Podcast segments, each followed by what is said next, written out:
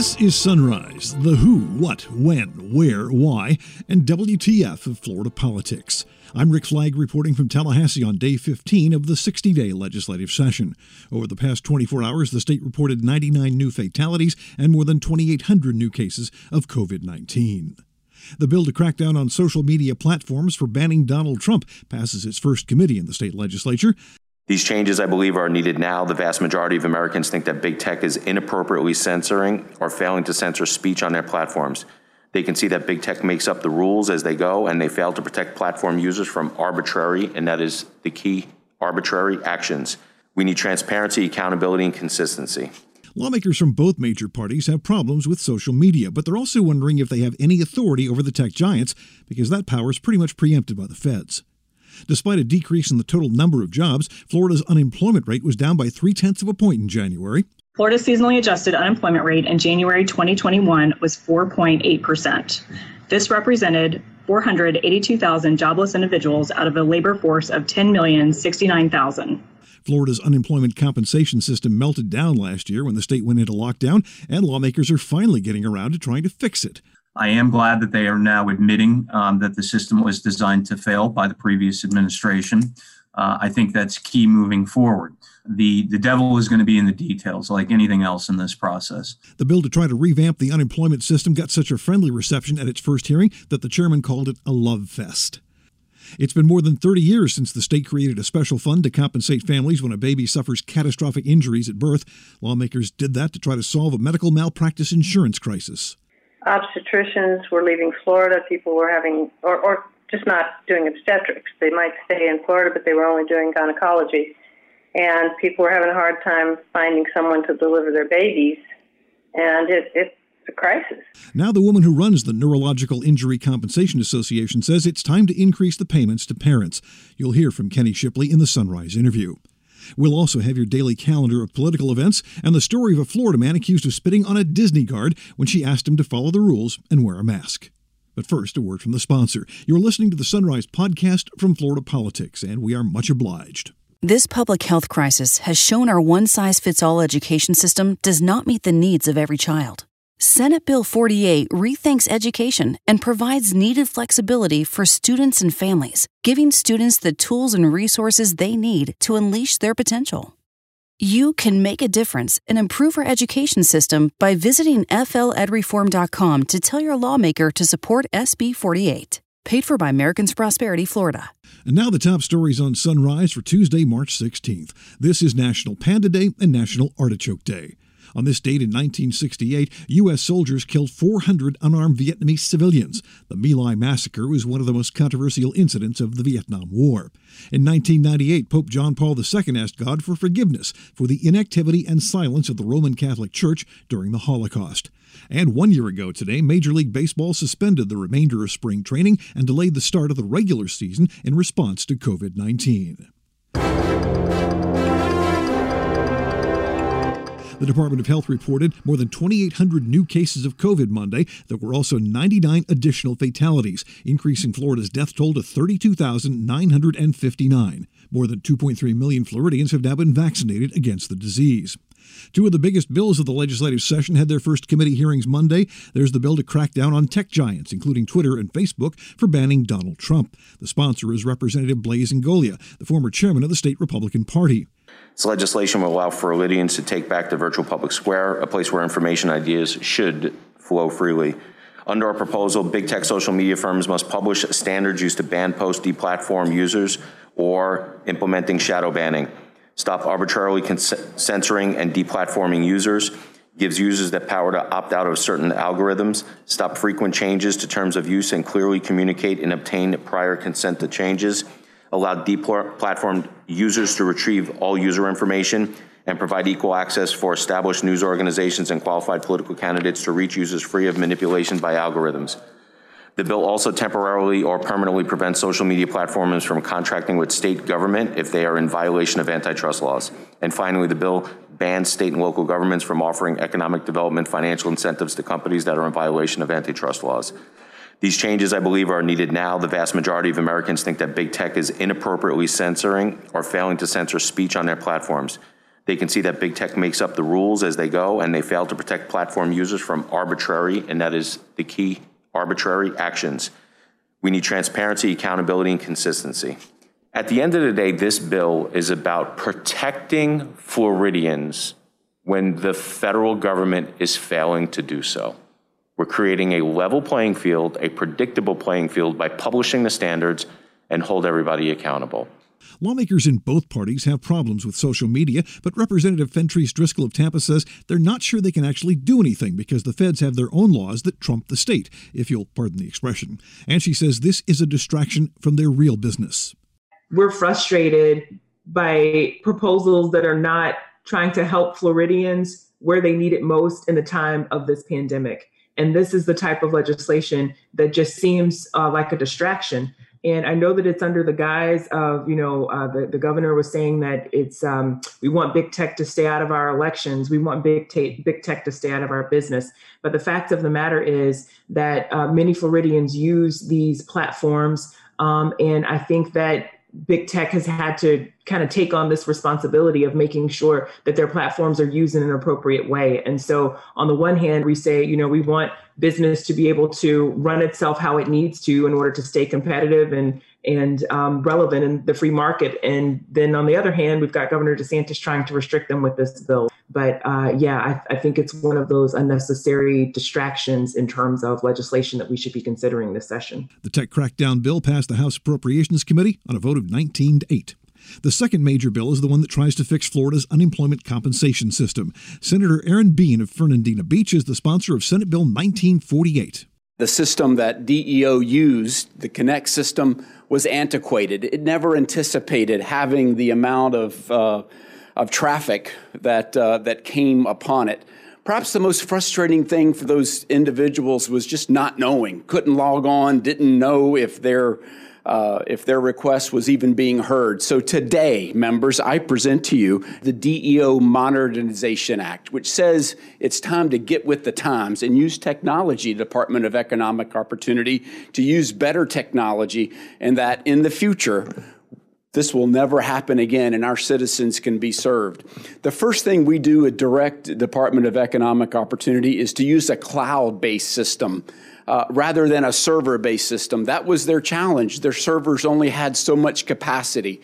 And uh, do you remember they would tell us, we're putting on another server today, so it'll add another 10,000 people. And how excited we were to have that news. But no more. A cloud base really gives uh, almost unlimited opportunity of people being on that system. It also allows repairs.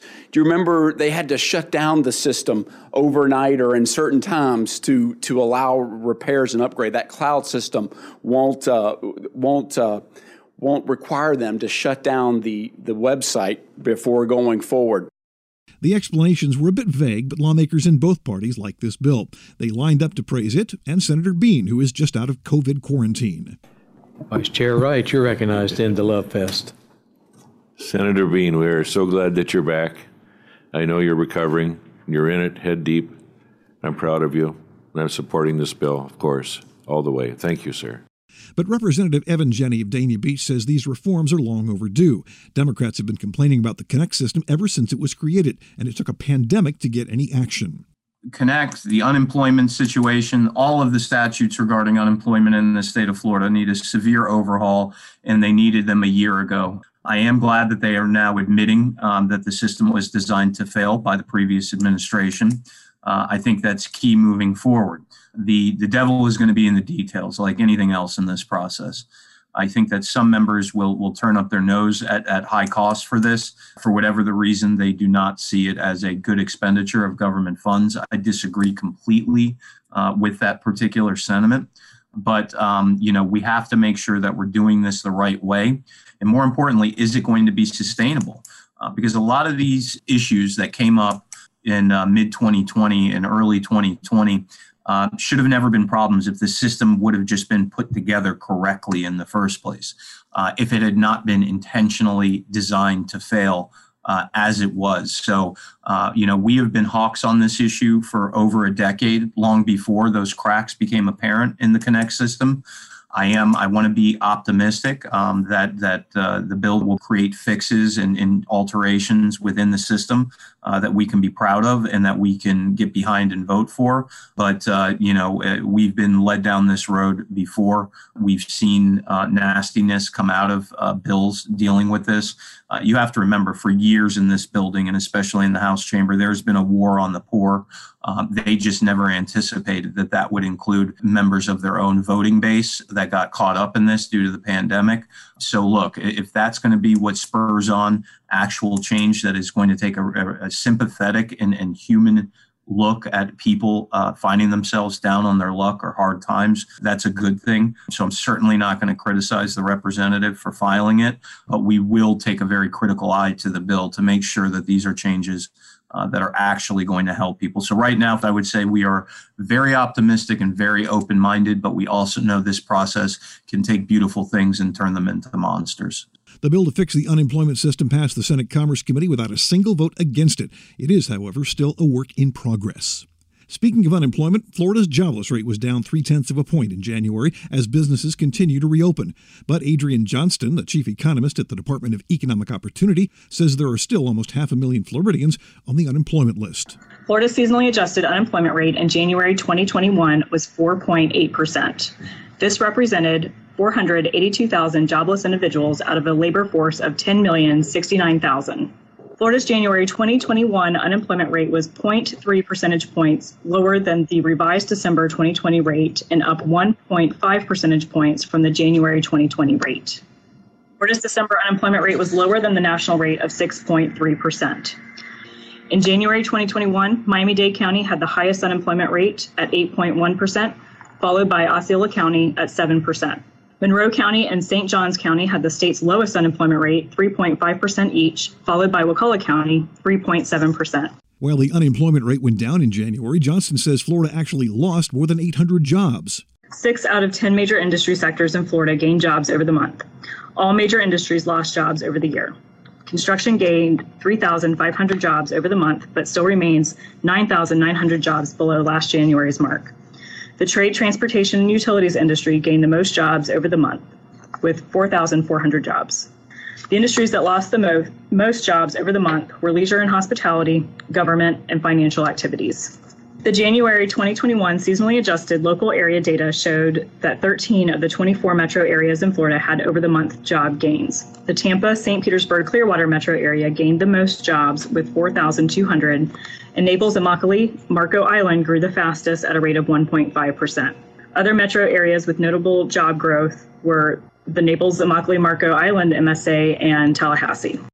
Florida's unemployment rate is substantially lower than the national average, which is 6.3%. There was a time back in the 1980s when many Florida doctors were refusing to deliver babies because medical malpractice insurance rates for obstetrics were so high. State lawmakers responded by slapping limits on lawsuits and creating a trust fund to compensate families who had a child that suffered catastrophic injuries when they were born. The Florida Birth Related Neurological Injury Compensation Association runs that program. The executive director, Kenney Shipley, joins us now for the Sunrise interview. This is just a piece of the legislation that was passed in order to try and solve the malpractice crisis that was occurring back in the 80s. And this particular point dealt with obstetricians were leaving Florida. People were having, or, or just not doing obstetrics. They might stay in Florida, but they were only doing gynecology. And people were having a hard time finding someone to deliver their babies. And it, it's a crisis. So this was one of the things that was put into that major legislation in order to address the particularly high cost of the kinds of injuries that come from brain injuries that occur during labor and delivery. And the mechanism starts out with an initial payment, and then you're qualified for certain coverage as you go along. Is that correct? Yes, it's a lifetime of care, no cap. The only limitation is it has to be medically necessary and reasonable. But that's very broadly defined as far as we're concerned. We don't have um, real strict limitations on that. It's just if it's medically necessary and reasonable, we'll pay it. Um, it's after any insurance or if there's other programs that cover it, we'll pay above and beyond. But you'd be amazed how much insurance doesn't cover. We pay co-insurance deductibles. If if there are a lot of benefits. Okay, and the benefit started out as a hundred thousand dollar payment up front, but that has been there for a long time, has it not? It's been there since 1988. And so, what do we need to do to fix that?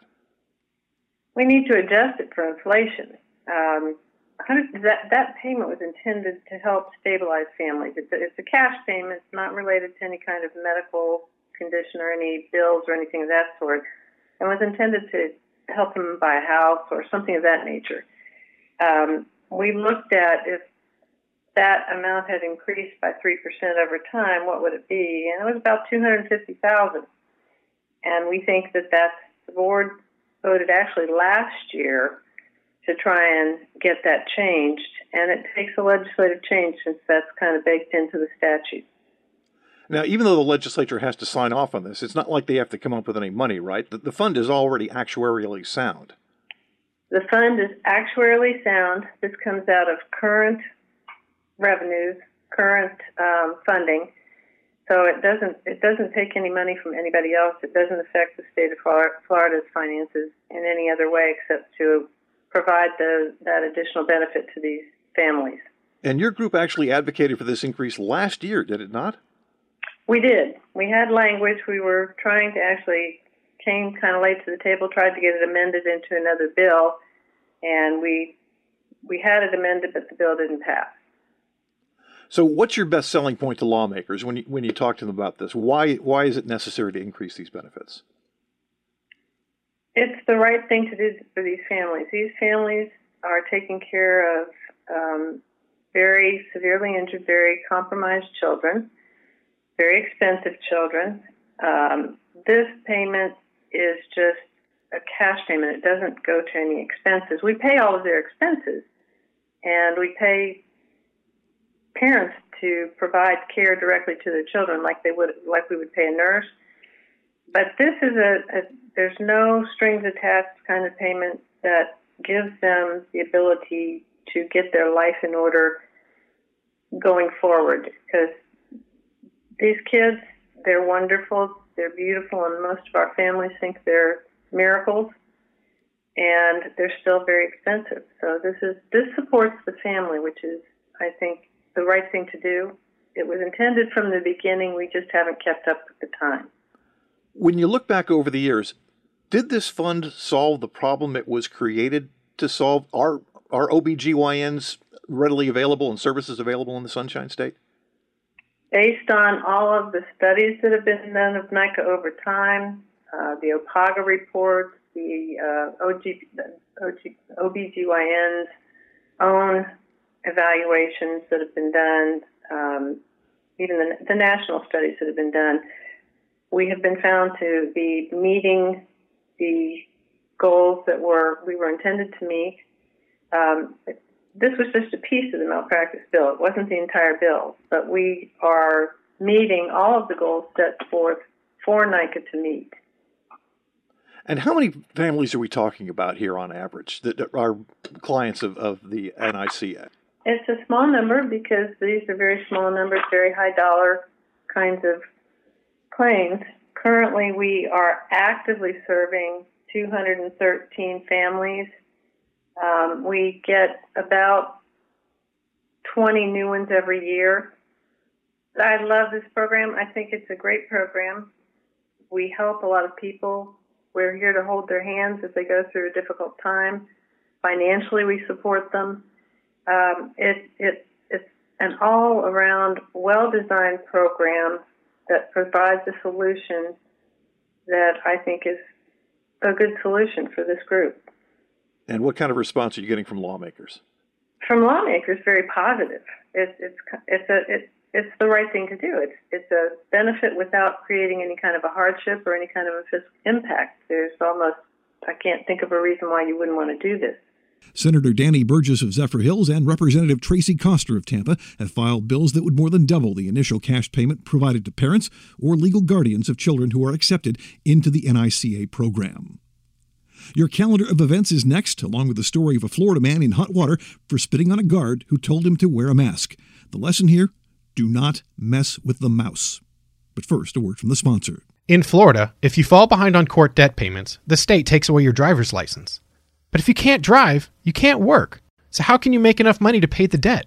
This policy makes no sense. Let's end debt based license suspensions and help Florida get back to work. Welcome back to the Sunrise Calendar. At 9 this morning, the Senate Community Affairs Committee takes up a bill preventing local governments from restricting the types of fuel that utilities can use for energy production. The House Agriculture and Natural Resources Appropriations Subcommittee meets at 9 to hear a bill that would try to improve water quality in Biscayne Bay.